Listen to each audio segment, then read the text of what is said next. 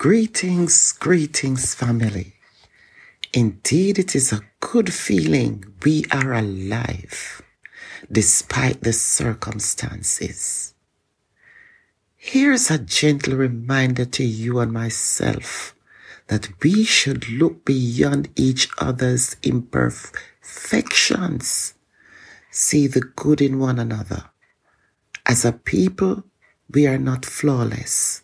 Sometimes people can be so many things, but we have to look beyond our imperfections and see the God given abilities.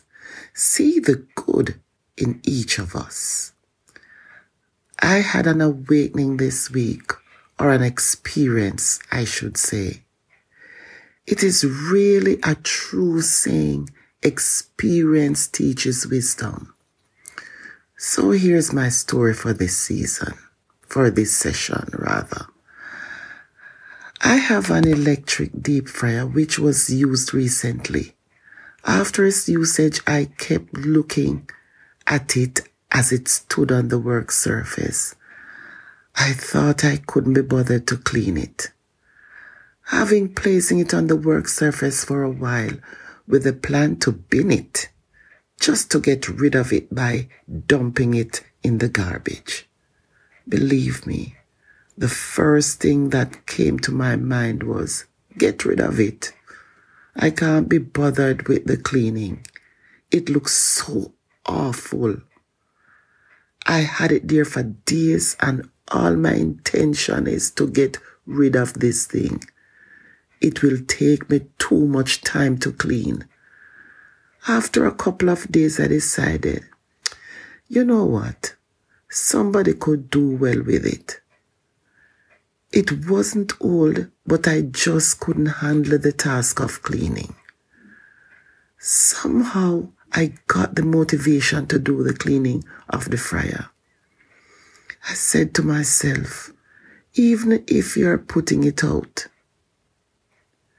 you can at least clean it up so I went down to work to clean it myself, which was not even a hard work as I thought. Later, after I cleaned it, I thought to myself, oh my goodness, how clean it looks as if it is brand new. If I had thrown it away, I don't believe my conscience would give me peace. Now it's looking nice, almost as new. Even though I don't want to use it anymore because of my consciousness these days for healthy eating habits. Somebody else could have it. Another thing happened. I found a discarded sock was about to be thrown away because we couldn't bother to wash it. When I decide, when I checked it, when I checked it, all it was some was was some chocolate powder that got spilled on it.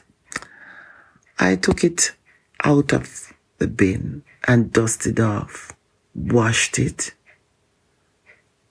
new as anything. Nothing was wrong with this sock.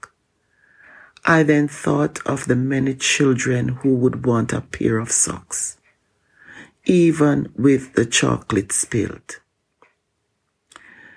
This also reminds me of being on a prayer line the same morning and I heard somebody spoke about repairing and restoration. Then the thoughts about the deep fryer and the sock came to my mind. This is a living example to us of how it all, of how at times as humans we can respect, we can reject or discard each other by our actions and behavior and feel discarded as well, vice versa. It is the nature of humans to behave in that manner.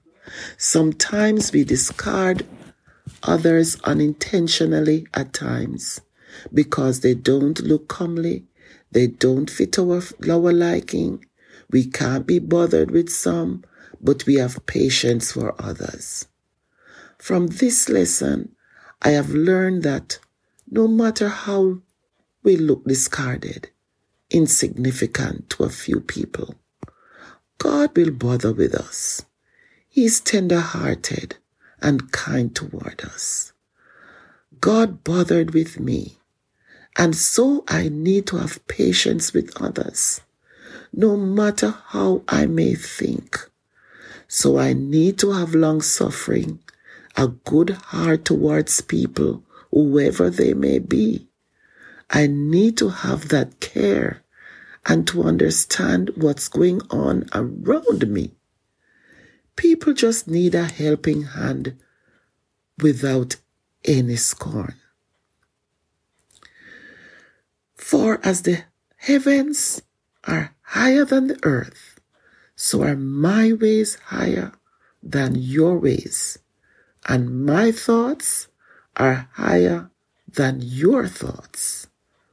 Coming to us from Isaiah 55 9, the ESV version. Remember, you are fearfully and wonderfully made. Be blessed.